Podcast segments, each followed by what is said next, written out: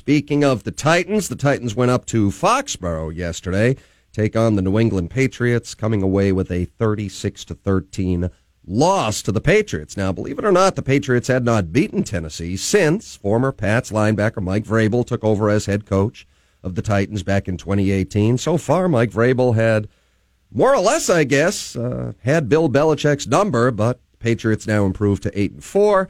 Titans are now eight and four as well. And we have Mike Keith, voice of the Tennessee Titans, on the phone line right now. And Mike, I think the Titans discovered a few things that uh, other teams in the NFL are discovering. Number one, Mac Jones, pride of Alabama, is a very, very good quarterback. And number two, you know, maybe some people wrote them off early in the season. It seemed like the Patriots were starting out, you know, another slow year without Tom Brady. Uh, they're right back in the playoff mix at the top of the AFC. So uh, this was a good game, but uh, not a game that went to the Titans. Both things 100% right. Uh, Mac Jones is outstanding. And our people really liked him in the draft process. Uh, there were a lot of people in our building that thought he might go number three to San Francisco. Huh. Uh, maybe he should have. You know, I mean, he's yeah. He he is really really a special special player. And then the second part of that is the Patriots have refound their formula. They're playing mistake free football. Their defense is veteran and opportunistic. Uh, you know, they, they added some veterans through free agency, but for example, Dont'a Hightower came back after taking last year off as a COVID year. So a lot of things started to fall back into place for them. I, I think after seeing them up close yesterday, they are certainly a really good football team. But like the rest of us, they're going to have to continue to make some improvement down the stretch to kind of go to that next level. And I think as you as you look at the NFL through 12 weeks, particularly in the AFC, if you watched Baltimore last night, yeah. if you kind of see the whole thing. There, there's nobody that's kind of jumping out to you saying, "Hey, we're Georgia, we're Alabama, we're you know we're we're one of those teams that can be dominant." There's several teams that can take it down the stretch. And my example of that is in in many areas we're playing with a practice squad at the skill positions yesterday, and yet in the third quarter twice we have the football with a chance to take the lead. Uh, on the flip side of that, it all falls apart and the Titans lose by 23 points as they get blown out, you know, in the fourth quarter. So I, I think that's the point is it's really a strange year in the AFC. The Titans are a part of it, but certainly have to fall into that group that's got to get better down the stretch if they're going to have a chance. I would say get better. You tell me, get healthier. Because I said last week, I didn't. I, I, originally thought last week's game was a trap game, and I said I think the Titans are just just out of players right now, or or maybe out of playmakers. And as I say that, I know they had two running backs that both go over 100 yards, which is rare in the NFL or anywhere else for that matter. They did. You know, they actually had a pretty good plan because they knew it would be hard to throw the football. And what happened is once the game unfolded, it became obvious to the Patriots that yeah. nobody that was going out for passes for the Titans was scaring them. And so the coverage got tighter and tighter and tighter. Ryan Tannehill had nowhere to go with the football. I, I mean, he started the game eight for eight. He was three of his last 13, yeah. but he had nowhere to go with the football. It was just I, I mean, he was just totally up against it. So you run it. You run for 270. I mean, you did some pretty good things. Um, but it comes down to two things. The, the turnovers were a big deal again. And the other part is the Titans couldn't get the big play on defense. And for two, two weeks in a row, those two things have shot them in the foot. They just got no big plays on defense and they turned the ball over way too much. And, and as you said, couldn't stretch the field. You have to do that or you become predictable. And I don't care how talented you are. If you're predictable, you know, defenses, they will, they will understand what that predictability is. Well, we've scored a grand total of 26 points in the last two games. Mm-hmm. Entering entering the game last week, we were averaging well over 26 points a game, and that's and that's really what it comes down to is what you're talking about. You know what you're what you're saying is 100 percent right. You if you can't back them up, you've got a problem. Yeah, and no one wants to throw anyone under the bus, but you can't miss makeable in a game like that where where at least going in, I thought it was going to be a close game. I think it really was a close game, closer than the final score. You can't miss extra points and makeable field goal. No. So if you turn it over four times, and then you add those mistakes where you you come up dry on points on a you know a drive where you should have kicked a field goal, then those continue to mount, especially if you're shorthanded like the Titans are. That's 100% right. There's no margin for error. And the Titans were in a position that if they make the extra point, make Yeah. the field Yeah. goal, you know, they're they're ahead at halftime. And if if you get ahead in a game like that, Yeah. then all of a sudden it gets interesting. But when you're playing the way they are right now, with the lack of weapons, you can't miss any opportunity. Yeah, and exactly. this is, I mean, the the Titans are eight and four, Yeah. but the team you've seen the last two weeks, it's not the eight win Titans, Right.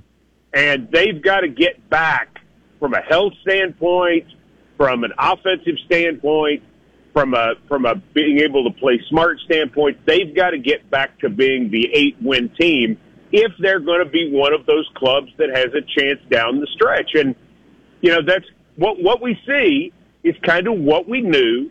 It's going to be a full sprint from about five horses down the stretch to see who gets that number one seed. Who can get healthy? Who can get healthy for the Jacksonville game?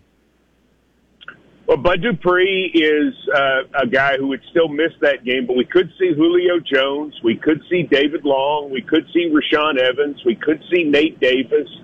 Uh, we could get several guys. But Golden Tate, a guy we signed last week, could be up and ready to play receiver for us, which would be a huge help. Um, you know, they're they're out there and they're due to come back bit by bit. But I, I think you know any bit helps at this point. You know, the the team we were playing yesterday, uh, especially at the wide receiver position, we just didn't make anybody nervous. I mean, it was you know watching them in pregame warmups. You started a guy off the practice squad who had three career catches, Mm-hmm. and he's and he's five years removed from college. I, I mean that's and he did fine. I'm not I'm not mocking him. No, no. He is just he is just not that guy. He's not Julio Jones. That's why Julio Jones No. starts in front of him. Uh, talk a little That's bit about. right. Uh, I was just looking at numbers and, and a guy that I like the way he plays. I don't for whatever reason. Kevin Byard had twelve total tackles yesterday, nine solos, and the sack he had looks like he was shot out of a cannon. Playing at an all pro level. That's not what I just was- a pro bowl level, but an all pro level. Yeah, that that was my question. Yeah, having a great year.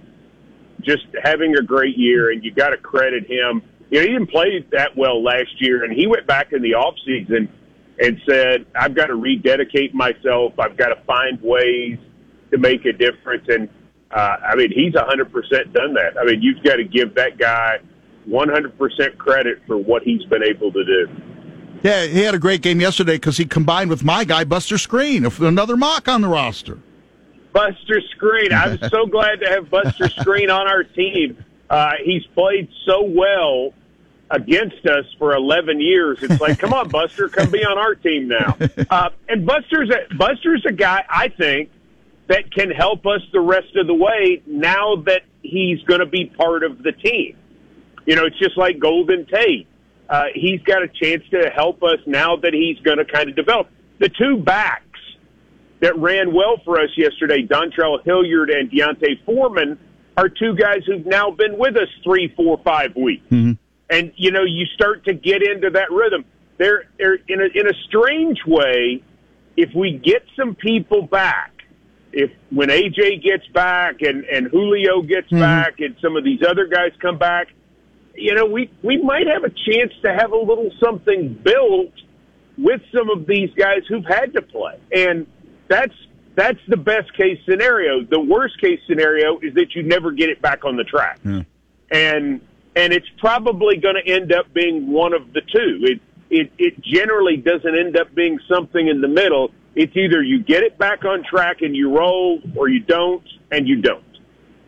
Okay, I'm going to make this offer publicly. Here's what I thought about yesterday post game. While you're doing the post game, that you and I are going to co-author a book called "The Art of Interviewing Coaches That Have Just Lost."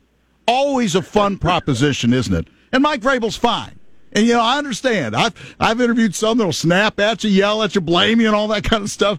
Mike's pretty good all in all, but those answers get pretty short sometimes. Yeah, we got to do better. Well, well, it's a hundred percent true, and the the thing that is making it more difficult in this time with e- even after wins is it, because of the protocols. He's on Zoom, and they're having to bring me a phone so he can actually hear me.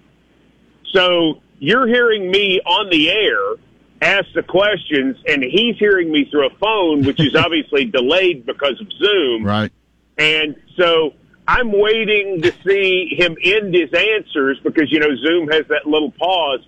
So that's the part of it I'm thinking, yes, this is even more fun than usual uh, because of all the technology stuff. But Vrabel's good. I, I mean, the thing about Michael is he he knows you have a job to do, Mhm. and that's the part of it that I respect about him more than more than anything else. Is he he helps us do our job. It's like when we do our radio show tonight, when we do our TV show, which we tape tonight. Uh, I, I'm appreciative of any coach who says, "Hey, man." You have a job to do. I'm going to help you do your job, even if I'm not excited to do it. That's a pro.